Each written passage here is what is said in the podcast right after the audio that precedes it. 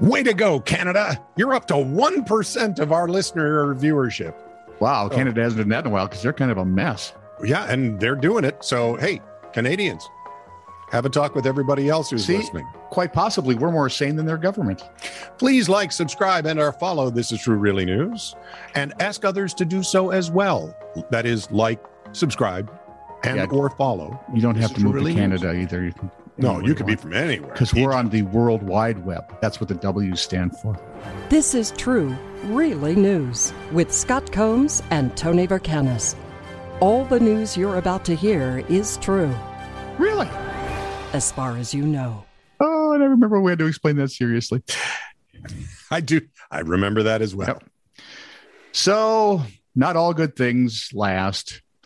The divorce of Valeria Udalova and Danila Medvedev, former co owners of a cryonics company called Cryo Rus in Moscow, has turned ugly as they battle over the 81 bodies of their clients.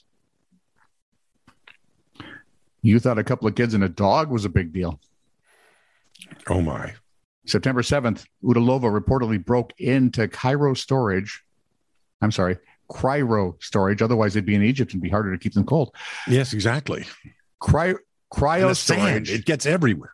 Oh, doesn't it? It just like trying to get rid of wet white paint after you slathered your naked body with it, which is not art.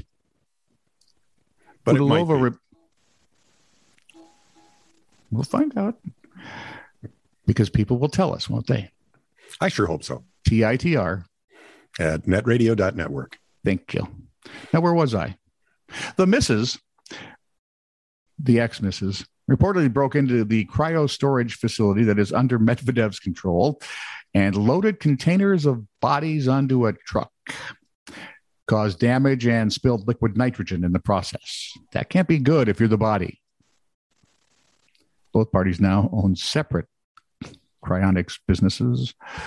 Police in Moscow continue to investigate who controls those 81 bodies, which in the meantime rest at Medvedev's facility. Hmm. You know what? In the old days when you died yeah.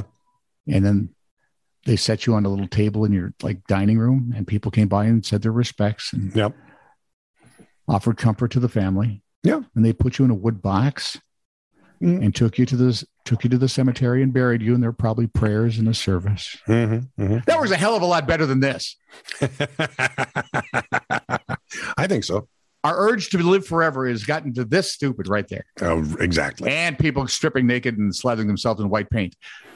Which is art T I T R at at netradio.network. radio.net work. Work. Yeah. Network. Network. Network. Dot network. It's not really work. I mean, come on. If you call this work, people will.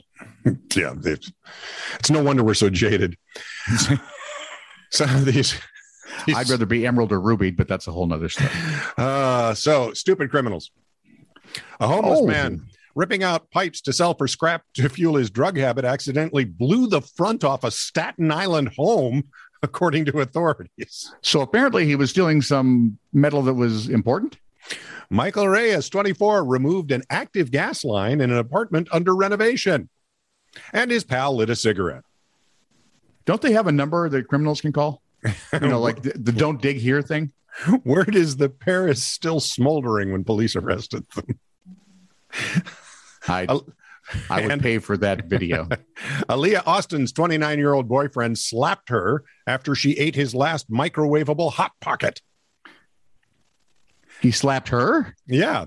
Dude, she probably saved you 10 years of your life. In revenge, Hot pocket. now remember, this guy was 29. Feeling in revenge- revenge, Gaffigan-ish all of a sudden. The 16 year old Staten Island resident kidnapped her boyfriend's three year old daughter because 16 year old Staten Island residents are young and stupid. Hmm. Police tracked down Austin and the child, who was found unharmed, by triangulating the signal from her cell phone, which she was using to send threatening messages like, If you want your baby back, meet me at the rock.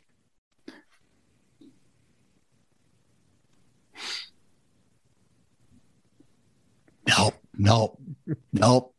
Eh, Mm-mm. At- mm. wow, just An elderly woman in Okemos, Michigan, moved to a nursing home and had an auction company clear out her home. Okay. This is according to MichiganMLive.com. Okay. One of the items, Um, one of the, now you're doing Jim Gaffigan. no, that's not Gaffigan. Hot Pockets. He does the Hot Pockets joke. Bits. Right. But dot com is the little purple guy uh, puppet. Never mind. Barney, No, Fred, no, just continue on. I can't think of his name right now. Go away. one of the, if I go away, I can't carry on the story. You have, now I'm in a conundrum. you knew Anyway, That I auction meant- companies. Good. Easy, dude. You're getting really red in the forehead. Um, one of the items found by Epic Auctions and Estate Sales, Brad Stoker, was a five foot tall granite headstone with the name Peter J. Weller on the front. Yeah, not her name. Apparently, the woman's family didn't know the origin of the stone, never knew the Wellers, saying they used the reverse side of it to make fudge in the fall. Stoker donated the stone to the Friends of Lansing Historic Cemeteries. A genealogist, though, unable to find any surviving family members of Weller who died back in 1849. However, they did track down his grave, which had been moved in 1875, hence the problem. They think probably in the move, the gravestone got lost. Somebody put it somewhere, ended up there. Cemetery preservationist restored the stone to Weller's current resting place and repaired and cleaned those of family members nearby. Oh, And then that woman from Moscow is here trying to see if the body was still usable. And to explain to her that no, it was not No. frozen. Get out of absolutely. my- get off my lawn. Text follies. Oh no. It appears these two were at dinner. She invited the boyfriend over to meet the family. And they were actually texting each other at the dinner table. Remember Yeah. the first Batman movie in 87, the very long table, Vicky's at one end, yep. Bruce Wayne's at the other. Yep. So if it was that kind of table, I could see texting. Yep. Yep. But Not many people have that kind of table. babe, why are you so quiet? I invited you over so you could meet my parents, not look at your dinner all night. Well, the thing is, today I went to CVS and asked the pharmacy guy to help me choose the best condoms for tonight. And I had no idea your dad was a pharmacist. Awkward. Went to the doc. I have stra- Hot pockets. dot com. Went to the doc. I have strep throat. He prescribed penetration. I'll be right over.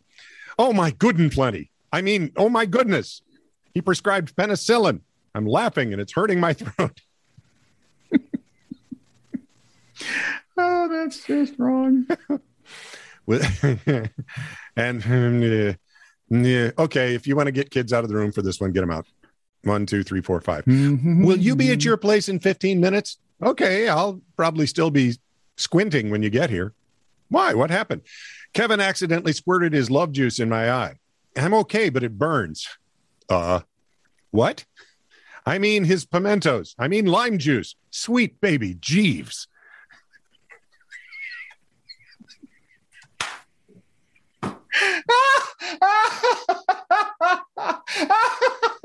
oh, that shouldn't be as funny as it is. it just is. It just is. This is true, really news. Send email to TITR at netradio.network.